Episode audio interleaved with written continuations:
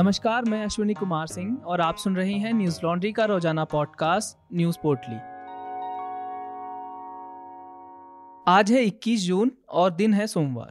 आज पूरा विश्व अंतर्राष्ट्रीय योग दिवस मना रहा है। इस बार के सातवें अंतर्राष्ट्रीय योग दिवस का थीम है, योग के साथ रहें, घर पर रहें।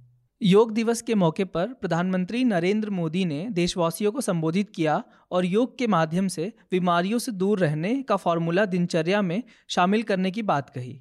पीएम मोदी ने कहा, आज जब पूरा विश्व कोरोना महामारी का मुकाबला कर रहा है तो योग उम्मीद की एक किरण बना हुआ है।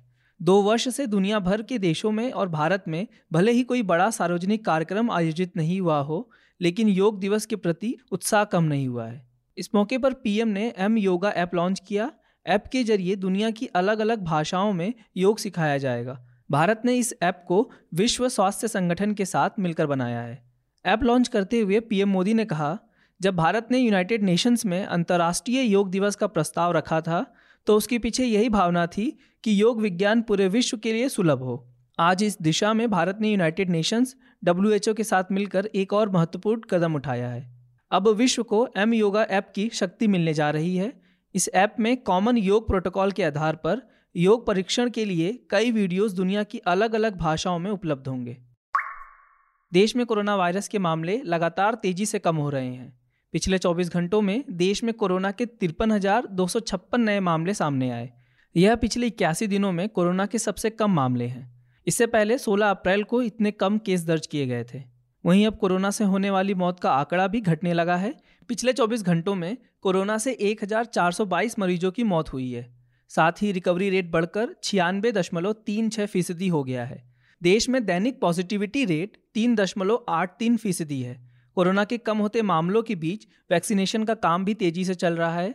देश में पिछले 24 घंटों में कोरोना की तीस लाख उनतालीस हज़ार नौ सौ छियानवे वैक्सीन लगाई गई हैं। इसके साथ ही देश में कुल वैक्सीनेशन का आंकड़ा 28 करोड़ 36 लाख आठ हो गया है। अंतर्राष्ट्रीय योग दिवस के मौके पर आज से देश में 18 वर्ष से ऊपर के लोगों को मुफ़्त कोरोना वैक्सीन लगाने की शुरुआत की गई है। इसके अलावा अब कोविन ऐप पर ऑनलाइन बुकिंग स्लॉट की ज़रूरत नहीं पड़ेगी। अब सीधे आप वैक्सीनेशन सेंटर पर जाकर कोरोना का टीका लगवा सकते हैं। जम्मू कश्मीर के सोपोर के गुंडबराट इलाके में आतंकियों से जारी मुठभेड़ में सुरक्षा बलों ने तीन आतंकियों को मार गिराया। पुलिस और सेना सहित सुरक्षा बलों की संयुक्त टीम इस ऑपरेशन को अंजाम दे रही है।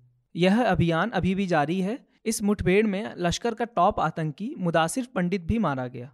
कश्मीर के आईजी विजय कुमार ने बताया कि कोर्ट, हाल ही में तीन पुलिसकर्मियों, दो पार्षदों और दो नागरिकों की हत्या में शामिल लश्कर तैयबा का टॉप आतंकी मुदासिर पंडित सोपोर मुठभेड़ में मारा गया।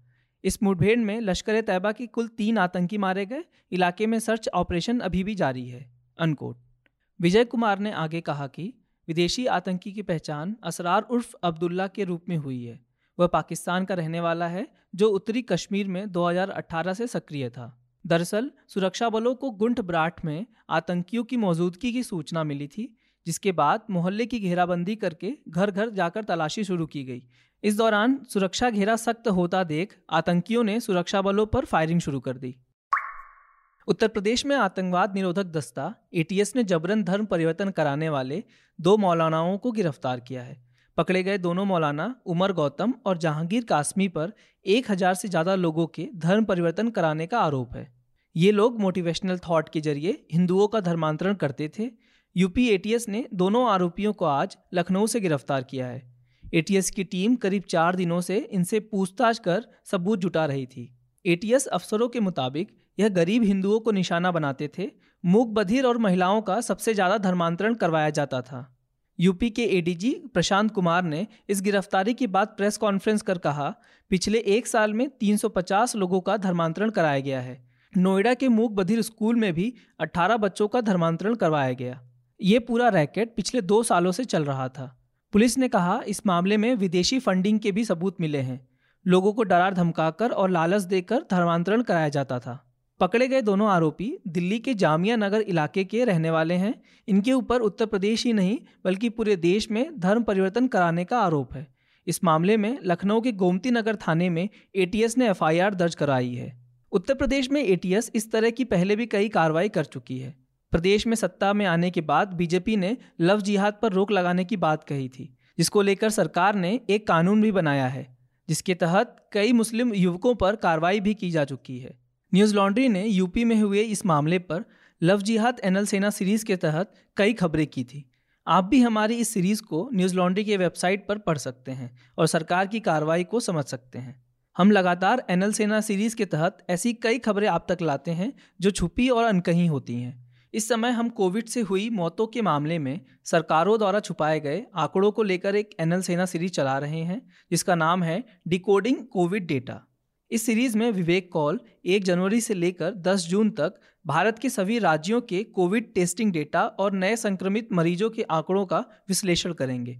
आप हमारी इस सीरीज़ को सपोर्ट करें ताकि हम सच्चाई आप तक ला सकें। एनएल सेना में कंट्रीब्यूट करने के लिए Newslaundry dot com slash Sena पर जाएँ और अपना प्लान चुनें। अमेरिकी सीमा से सटे मैक्सिको के शहर रेनोसा में बंदूकधारियों ने आम लोगों पर अंधाधुंध गोलीबारी की। इस हिंसा में अब तक करीब 18 लोगों की मौत हो गई, वहीं करीब 40 लोग घायल हैं। सुरक्षा बलों के साथ समन्वय करने वाली तमावली पास राज्य एजेंसी ने एक बयान में कहा कि ये हमले शहर के पूर्वी हिस्सों में दोपहर के समय शुरू हुए। बता दें कि शहर के पूर्वी हिस्सों की सीमा अमेरिकी राज्य टेक्सस से लगती है। एजेंसी ने कहा, सीमा पुल के पास पुलिस पर हमले में एक व्यक्ति की मौत हो गई, लेकिन यह स्पष्ट नहीं है कि अन्य को निशाना बनाकर गोलीबारी की गई या नहीं। गोलीबारी के बाद सेना, राष्ट्रीय गार्ड और राज्य पुलिस और अन्य एजेंसियों को तुरंत तैनात किया गया। अधिकारियों ने कहा, उन्होंने एक शख्स को हिरासत में लिया है और उसकी कार से दो महिलाएँ भी मिली हैं, जिनका अपहरण किया गया था। इसके अलावा तीन गाड़ियों को भी जब्त किया गया है। तमावली पास के governor Francisco Garcia Cabeza de Vaca ने इस घटना की निंदा की और मारे गए नागरिकों के प्रति संवेदनाएँ ज़ाहिर करते हुए कहा, हमले के पीछे के मकसद के बारे में जाँच की जाएगी।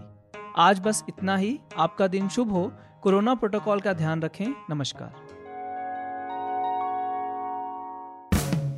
न्यूज़ लॉन्ड्री के सभी पॉडकास्ट ट्विटर आईटीज और दूसरे पॉडकास्ट प्लेटफॉर्म पे उपलब्ध हैं। खबरों को विज्ञापन के दबाव से आज़ाद रखें। न्यूज़ लॉन्ड्री को सब्सक्राइब करें।